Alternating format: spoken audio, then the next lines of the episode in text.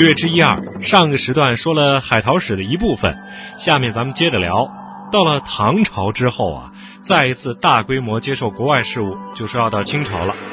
清中期，进口商品就已经开始影响中国人的生活了。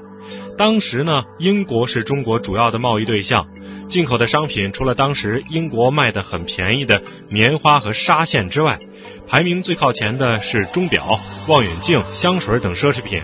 还有鱼翅、鱼肚、羊参、槟榔这些吃的东西。当时这些奢侈品的主要消费人群是皇室、贵族，还有官僚。《红楼梦》里就提到过镜子、眼镜、葡萄酒这些舶来品，可见呀，进口货在大户人家当中并不稀奇。除了上层社会之外，北京、广州这些通商大市的普通人也是无不以改用洋货为奢好。到了嘉庆年间，北京人喜欢穿西洋毡，哎，觉得比这个国产貂更时髦。十九世纪初的广州人流行佩戴怀表、吃炼乳、喝洋酒，还有进口糖果也非常的受欢迎。到了道光时期呢，洋已经成了好的代名词，无论什么东西加一个洋字，这身价立马倍增。民国时期，大家对于洋货的推崇更是有增无减。进口到中国的商品呢，也是越来越多，像香烟、胶卷、皂粉、牙膏，甚至还有进口的减肥药。追求进口货，不仅是为了彰显身份地位，也因为进口商品的质量啊啊，确实在当时是有保障的。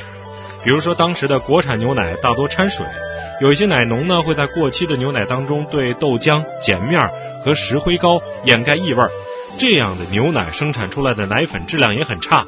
因此啊，有条件的人更喜欢买进口奶粉。当然了，这进口奶粉的价钱大约是国产奶粉的二十倍，比现在的价格差还夸张。进入到现代以后，我们国家计划经济时期实行的是商品定量供应，别说进口货了，有些东西就算有钱没有票也买不到。改革开放以后啊，为了方便外国人、华侨、港澳台同胞消费。中国银行在一九八零年发布了外汇券，并且在国内各地建了一些可以专门使用外汇券的宾馆、商店、免税店，里边就有很多进口的商品。这外汇券的票面价值和人民币等值，但是可比人民币厉害多了。有了这外汇券啊，不用费劲找票，也能买到在当时很紧俏的自行车、彩电、冰箱，还可以买进口货兑换外币。当时如果谁能拿到外汇券，那是相当威风的一件事儿啊。再后来，市场进一步放开，这外汇券也没那么金贵了。很多进口商品不再局限于特定的商场，是越来越容易买到。当然，再方便也比不上咱现在。